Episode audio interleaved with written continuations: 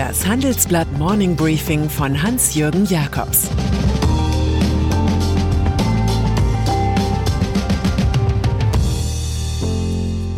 Guten Morgen allerseits. Heute ist Dienstag, der 10. März, und das sind heute unsere Themen. Der schwarze Montag der Weltwirtschaft. Warten auf Christine Lagarde. Bahn sucht den Betriebsgewinn. Im Folgenden hören Sie eine kurze werbliche Einspielung. Danach geht es mit dem Morning Briefing weiter. Diese Sendung wird präsentiert von Liquid, der digitalen Alternative zur Privatbank. Liquid kombiniert modernste Technologie und marktführende Konditionen mit der Erfahrung von Haku Trust, den Anlageexperten der Familie Harald Quandt. Auch das Wirtschaftsmagazin Kapital sagt dazu einsame Spitze und kürt Liquid zu Deutschlands bestem Vermögensverwalter. Auf liquid.de, liqid.de wird ein persönlicher Anlagevorschlag in wenigen Minuten ermittelt. Die Weltwirtschaft, sie hat Donald Trump verkraftet, seine Zollaggression und die chinesischen Antworten und auch die Syrienkrieger Wladimir Putin und Recep Tayyip Erdogan konnten den globalen Börsen nichts anhaben. Die Zinshöhe war so niedrig, der Anlagennotstand so groß, dass an Aktien kein Weg vorbeizuführen schien.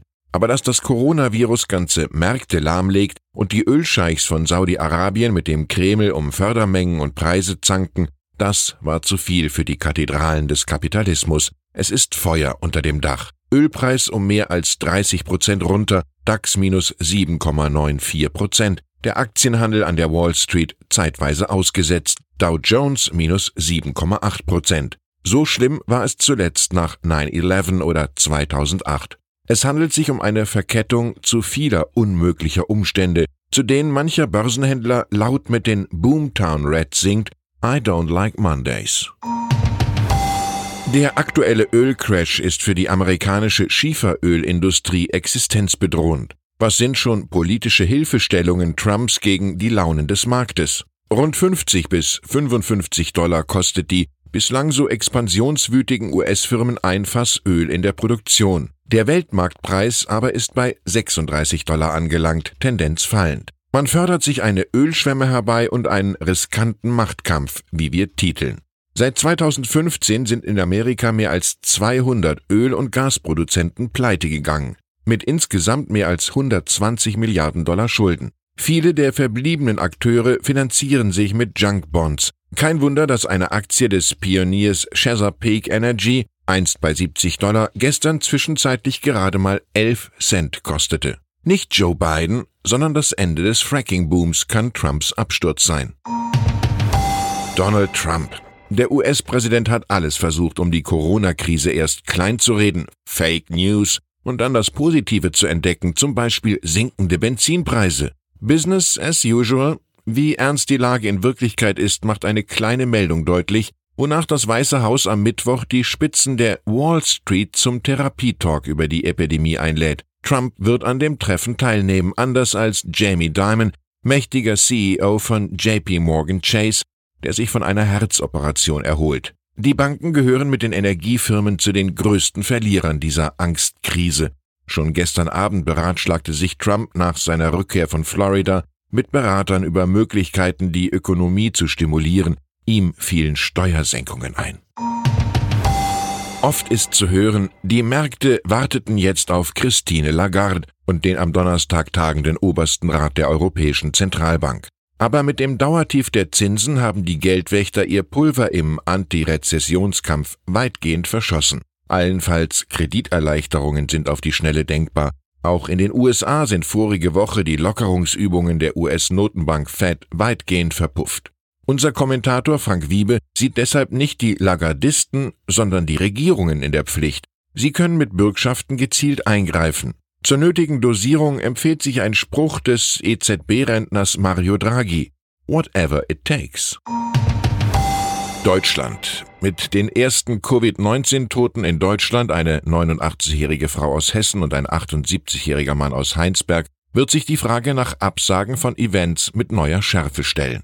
Bayern und Baden-Württemberg verbieten Großveranstaltungen und gestern sagte die Deutsche Bank ihre 150-Jahr-Feier in Berlin am 21. März ab ganz so wie es Minister Jens Spahn empfohlen hat.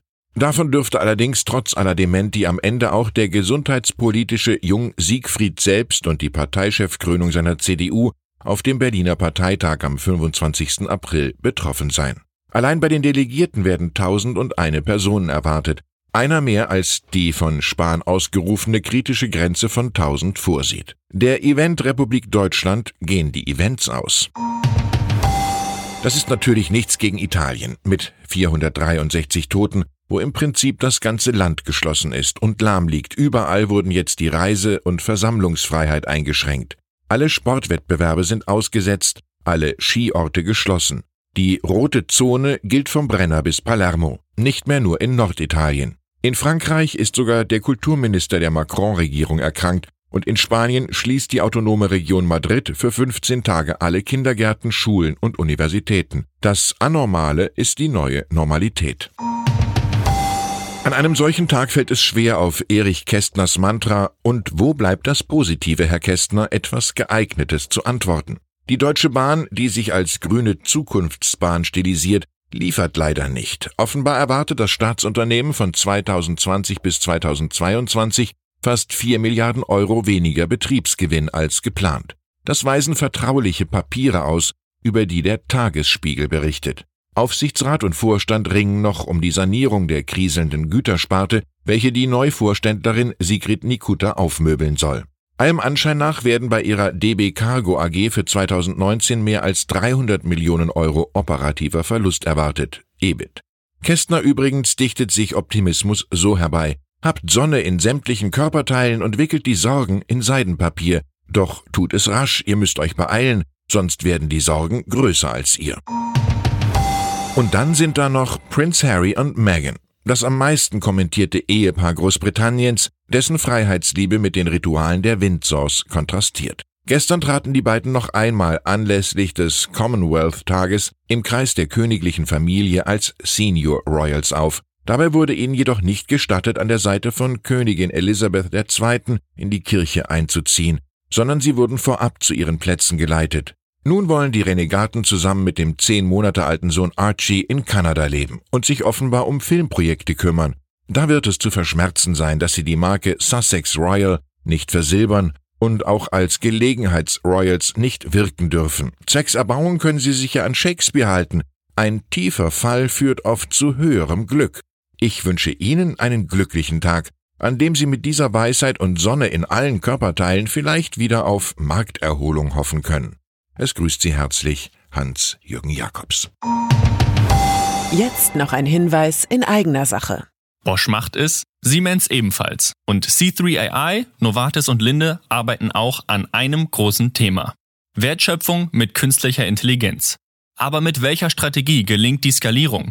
Was hilft denn wirklich? Hören Sie hierzu die Keynotes einiger internationaler Vorreiter wie Bosch und Siemens auf dem Handelsblatt KI Summit am 26. und 27. März in München. Mehr Infos gibt's unter handelsblatt-ki.de.